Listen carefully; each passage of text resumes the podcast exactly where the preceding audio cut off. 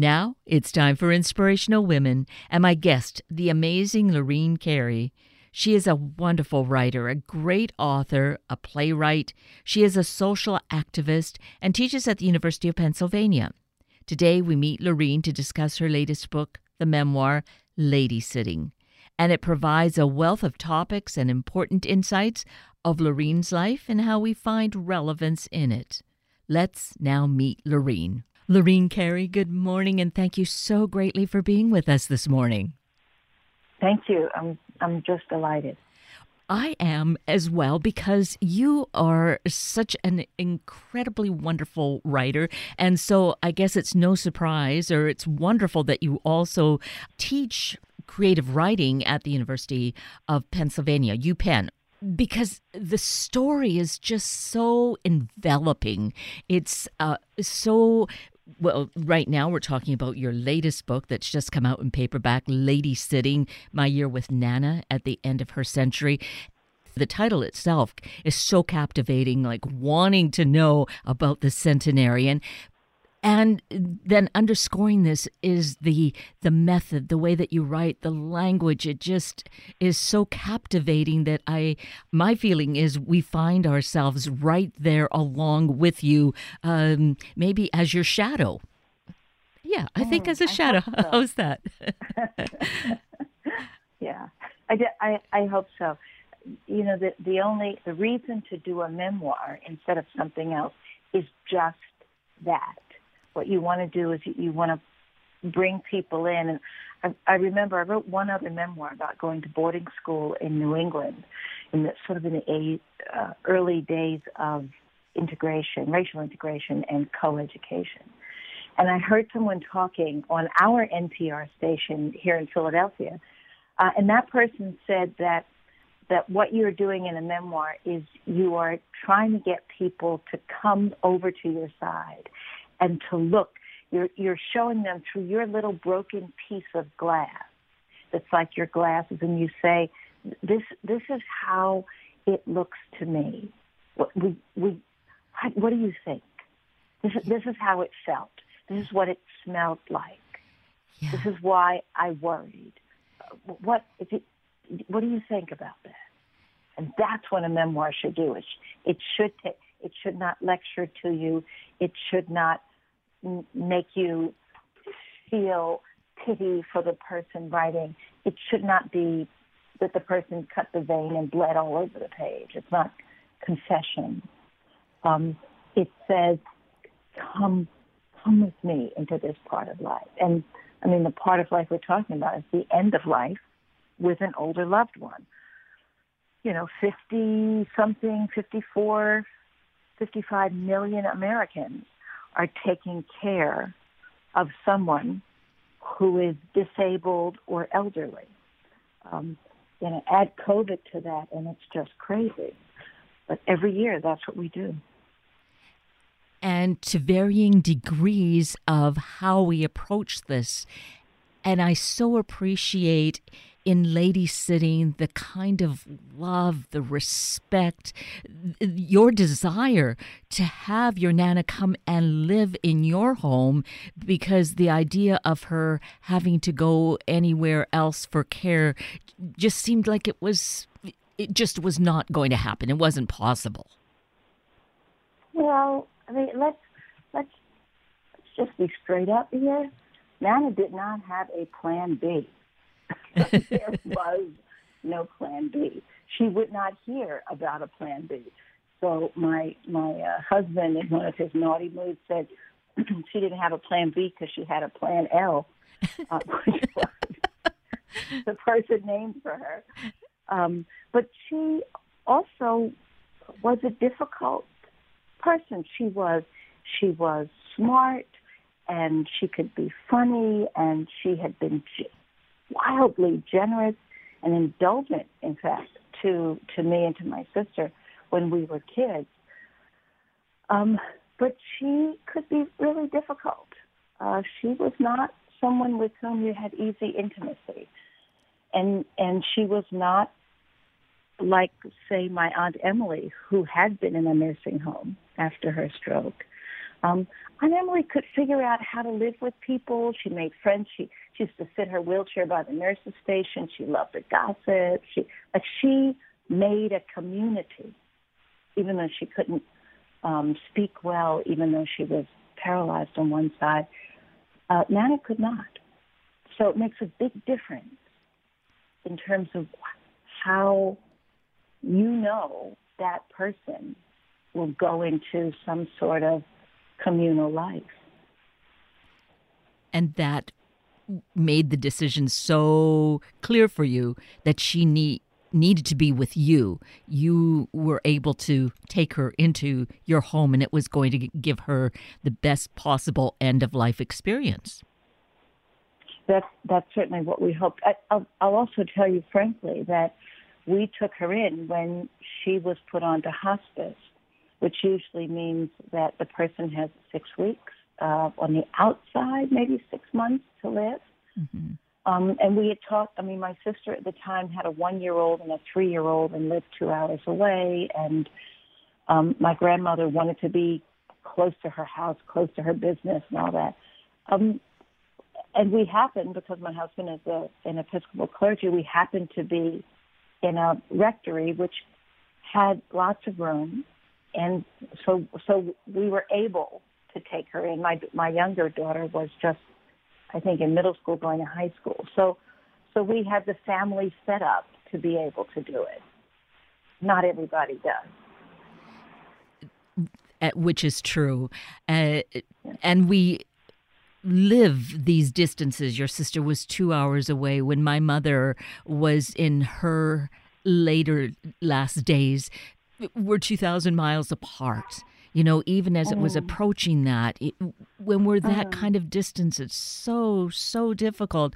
So it is a gift when we have when all these things line up where we are closer in proximity where we have the space and and we know that that is really the best thing for the person as it was for your nana yeah yeah, yeah. and and and the money it is so hard people are struggling so hard to keep a roof over their heads and food in their mouths so i don't i don't want to take any of that for granted Mm-hmm. Um, we also had the church next door to us, which means that we had a, ra- a set of regular activities. Um, I talk in the book about hearing during the summer. By the way, the six weeks the six months ended up being more than a year and a half because Nana got better. She used to sit on the bed and say, "Oh, honey, you're taking such good care of me. I can't die." no, no, everybody can die. but, but she felt immortal. I mean, Nana really, really did feel quite immortal. We went with a wheelchair at night. For instance, with the church next door, we heard there was a lyric opera, local lyric opera company that practiced, and we listened to them. The wonderful um, organist, Roland Ware, came and practiced, and we, I have in the book this one time when we actually came in, and she was able to take off all of the gizmos that we figured out to help her communicate. She had earphones and a microphone that we spoke into because her hearing had gone. She had um, very strong eyeglasses from the low vision clinic. She had oxygen toward it. Um, but just in the wheelchair, the oxygen was toward the end. She didn't need that at first. She took off the earphones. She took off the glasses and closed her eyes. And the organ was so, you know how it vibrates yes. through you. Mm-hmm. And and I remember she said, "Oh, honey, I feel like myself again." yeah. Oh. It's something. What an incredible um, opportunity gift that sh- that yeah. she was able to have in her latter days. Yeah. Yeah. Well, yeah, and not all of it was like that. No. Um, she also did, you know, sit in that same place and bang on the arms of the wheelchair, you know, shouting, "Why am I still alive?" you know, she couldn't hear, she couldn't see, she. Yeah. I was working. She felt like she was a burden. She had been a trustee for this small uh, real estate business for years. Started by an African American power couple here in Philadelphia. Um, apartments, low rent apartments, which when she cleared the mortgages in the 50s, began to generate a small amount of money. She took six to ten percent of it as the trustee um, uh, salary fee, and then she gave away from like 1950 something to the early 2000s. She gave away 150 very small scholarships to African American students to go to college. That's what that business was for um, toward the end, because she kept the rents low, because she was so afraid of loans, no loans, no loans. She wouldn't take out a loan for anything. So apartments went down and down, and she would sell a building, use that money to fix up the others, and in that way, the parcel shrank. Um, so that at the end of her life, she but she was still doing it. You know, there was a man who would do the fixing for her. He'd bring her the rent. Uh, she'd sit in the kitchen and ask me to count it with her. I felt like we were like she's a wheelchair gangster, you know, with this money, counting it. I went to the bank and people would look at me with all this money. God, it was just ridiculous. Yeah. Um, but you know, at at the end, she she just sort of wanted to to keep all of that the same. It was it was um it, it, and and it couldn't be. Yes. So she had to sell the buildings, and it felt like a taking a terrible hit. She couldn't drive her car, and she was angry about that. Like she was, she was angry to have to have people come and and help her and take care of her. She didn't like them finally, thank God, she liked two people. Bless their hearts.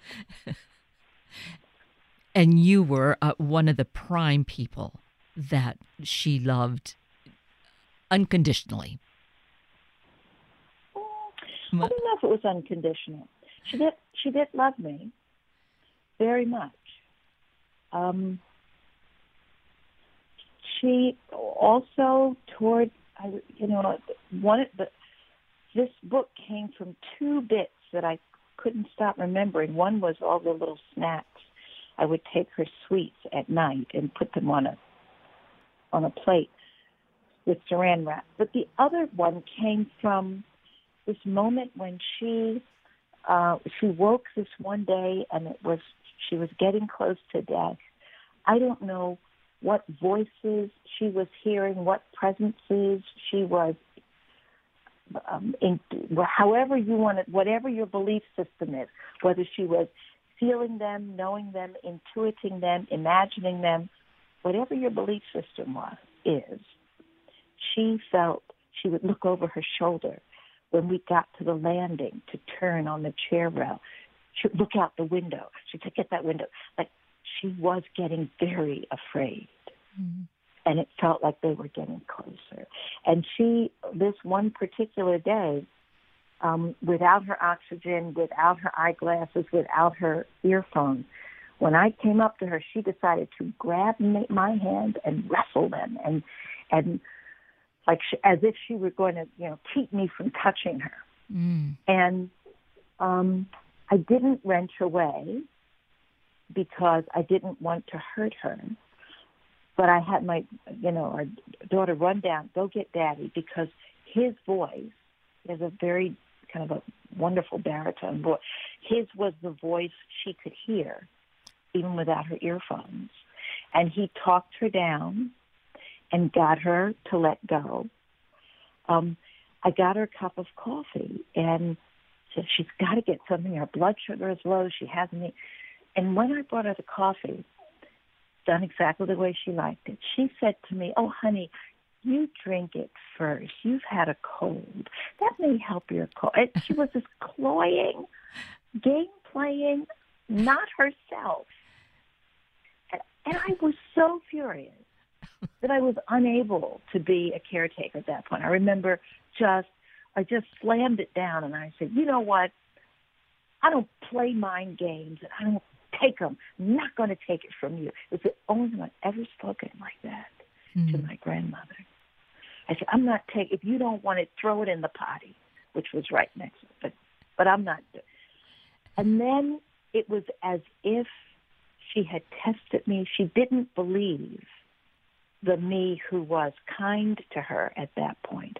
But she did believe me when she felt like I was pushed to the wall. And she said to me, Oh, honey, the fix I'm in, I couldn't trust the Lord Jesus Christ right now. it was lifelong Episcopalian.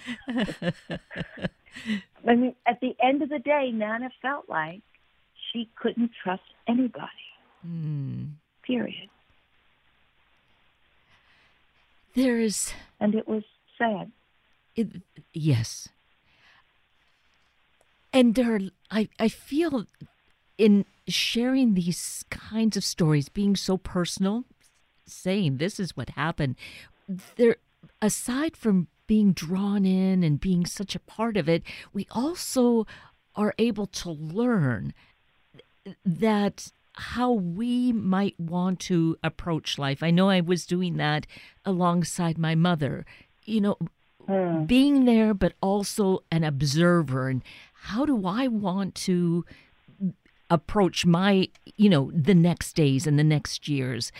Because of, you know, similar to your Nana, there was that attachment to things. I think it's the generation that, you know, early 20th uh, century where they had so little, you know, just once they uh, uh, were able to acquire something just they they wanted to hold on to it and it was hard to to let go you know it, it possessed them right? Claw marks. Claw, claw marks whatever yes yes and it didn't it did not matter to her. I mean she she did feel genuinely sorry that keeping her house uh, worked us all to death while she was living in our house. Mm. She was, I mean, she, but but it was like too bad. That's my house. As she used to say, I said, Nana, I can't. You know, I run over there at lunchtime. We try to t- take care of it. Our older daughter, who had graduated college and was working, uh, actually working at Penn, moved into the house because she said, well, at least if I move in, I can keep it.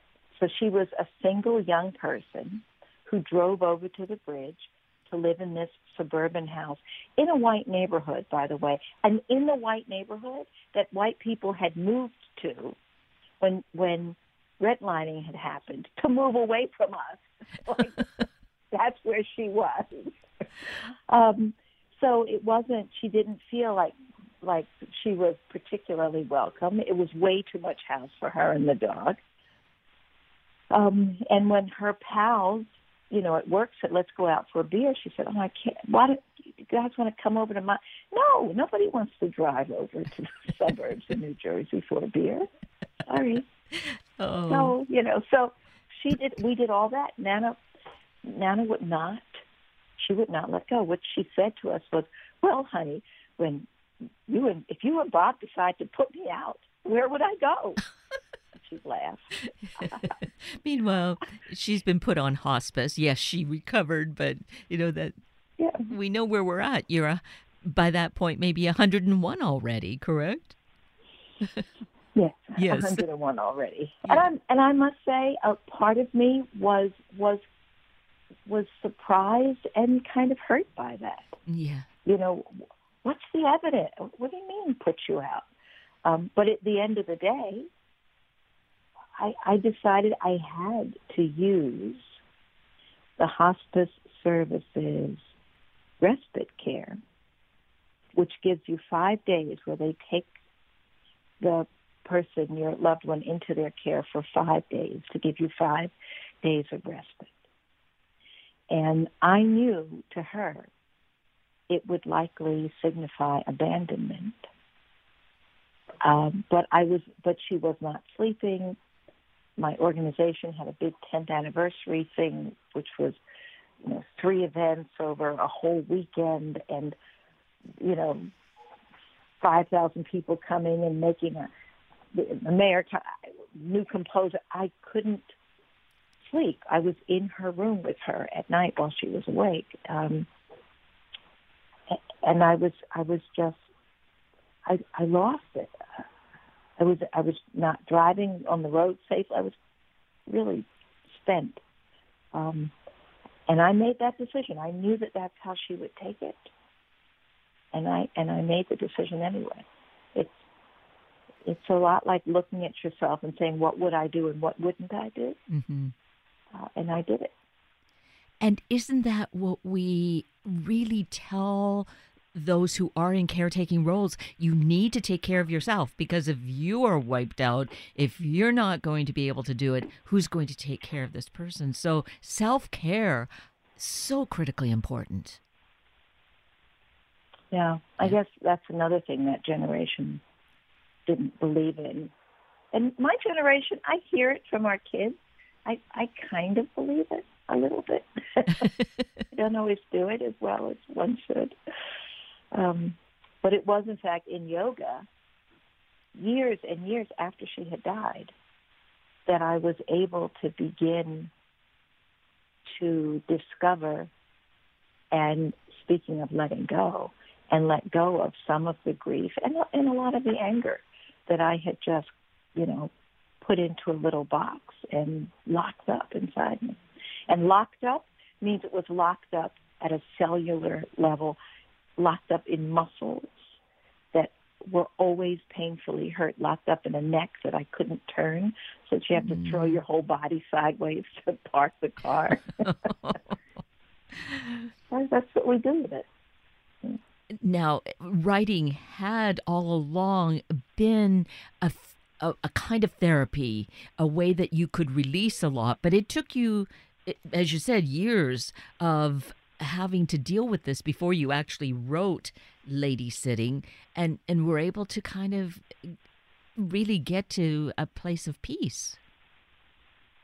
I think so. I, a lot of things had to happen, including research into the the little thumbnails of stories that she either told, did, didn't tell, or only referenced slightly, or made into, you know, almost iconic stories that I later realized, whoa, this this can't be all true, or this this is only a little bit of this, or so, you know, so looking up, finding out about her father, whom she idolized, but never told me much about, and and learning about him and his brother, who were both secretaries for Congressman uh, George White, who was the black African American congressman from North Carolina.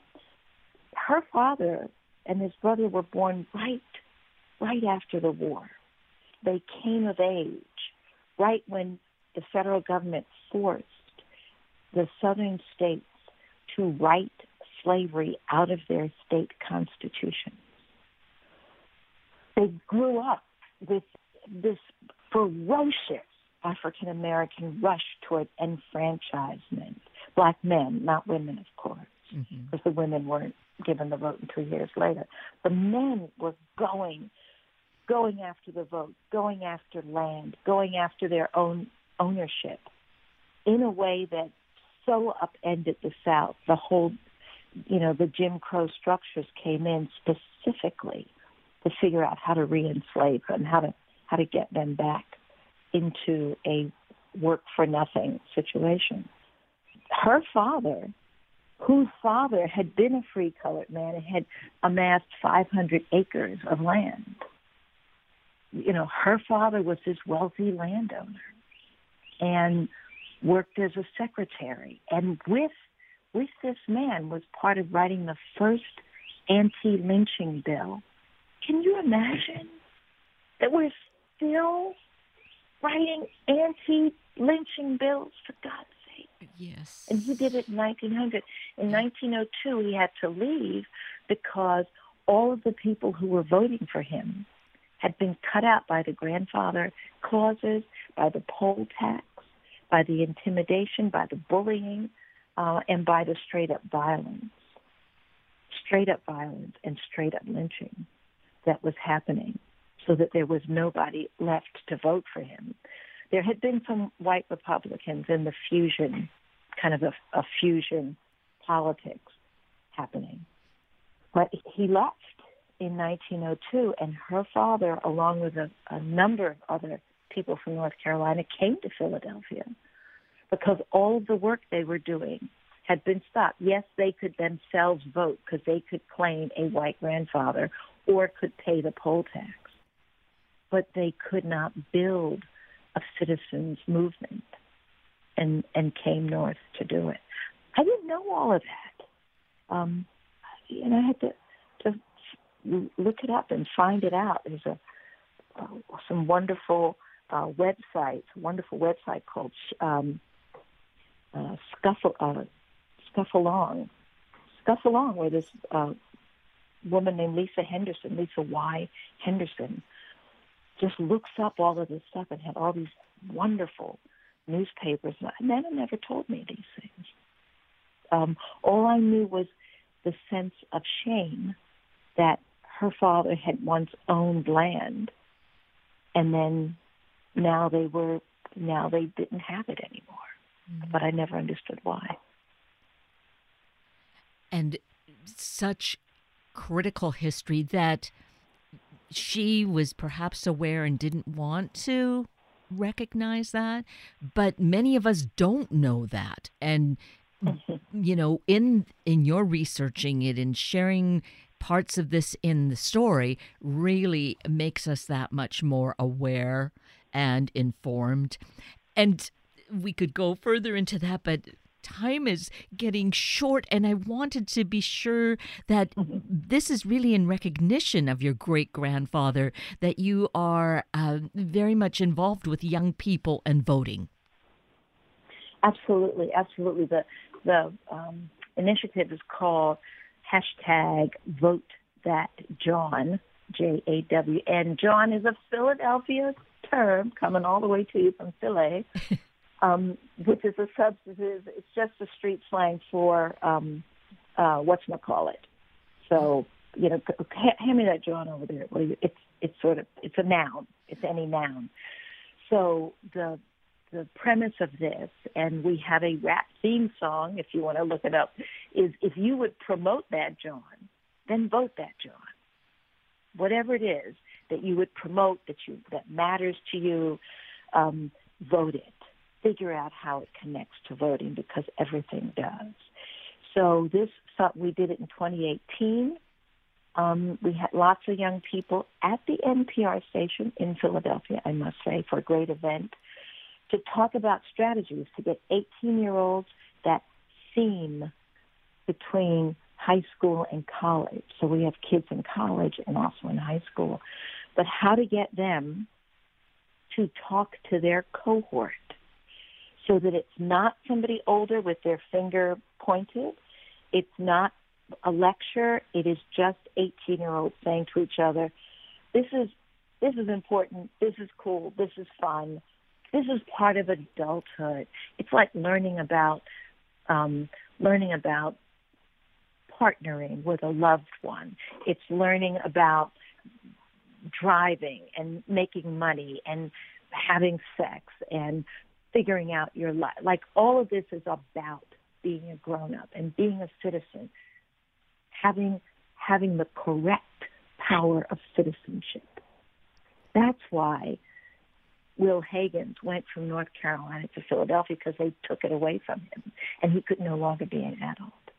So it does, it absolutely feels to me like continuing that legacy. Um, and the young people, they have a great Instagram, they have TikTok, they're doing they're doing um, uh, blogs. We have a wonderful website for that Jawn with with really useful information. Please follow. Please share. It's not just for. It is about registering Philly Philly youth, but everything on it is applicable to young people everywhere. And we know how critically important that is. I think we're seeing around us how the young people are uh, really very much about making themselves heard, being activists. So uh, it it's all coming together uh, very strongly, Amen. and this is a very important time. Amen. Amen. Amen. And so, before we have to uh, say our goodbyes, we should mention your website because there t- is a wealth of information, including all the other books that you've written. Of course, uh, Ladysitting is so great, uh, available in audio now too, which uh, during this time we kind of resort to, but new in paperback just now. So, website, Lorene, is? It's Lorene Cary, L O R E N E C A R Y dot com. And just remember, Cary has no E, but it's Lorene Cary. Um, dot com. And you're right, there's lots there. It connects to blogs. I do fresh blogs Mm, not as often as I should. Um, I did a play in the wintertime. You can see a little piece of uh, piece of that. There's um, lots of stuff there. Please do visit. Let's visit and thank you so greatly for taking this time with us this morning. It's just been such a, a great wealth of information and connection, and just uh, just important things that we need to be thinking about and acting upon. So thank you, Lorene Cary. Thank you very much. And with that, we're at the end of a very full hour of Inspirational Women with Lorene Cary and Sunday Morning Magazine with Dr. Colonel Michael Lewis, U.S. Army retired. I'm Kate Daniels, your host, and I greatly appreciate your sharing this hour with me and these special guests. For details you might have missed or information you'd like to know, please just send me an email, kated at warm1069.com, and I will get right back to you. Also, if you'd like to listen again or share these important stories with your family and friends, find the podcast on our Warm 1069 webpage. Just click on the podcast tab, then look for each of the show names. I now wish you and your family a day of realizing we have so much to learn and to begin that learning. Have a week of the same, and then please plan to join me again next weekend for another hour of Sunday Morning Magazine and Inspirational Women on Warm 1069. Good morning.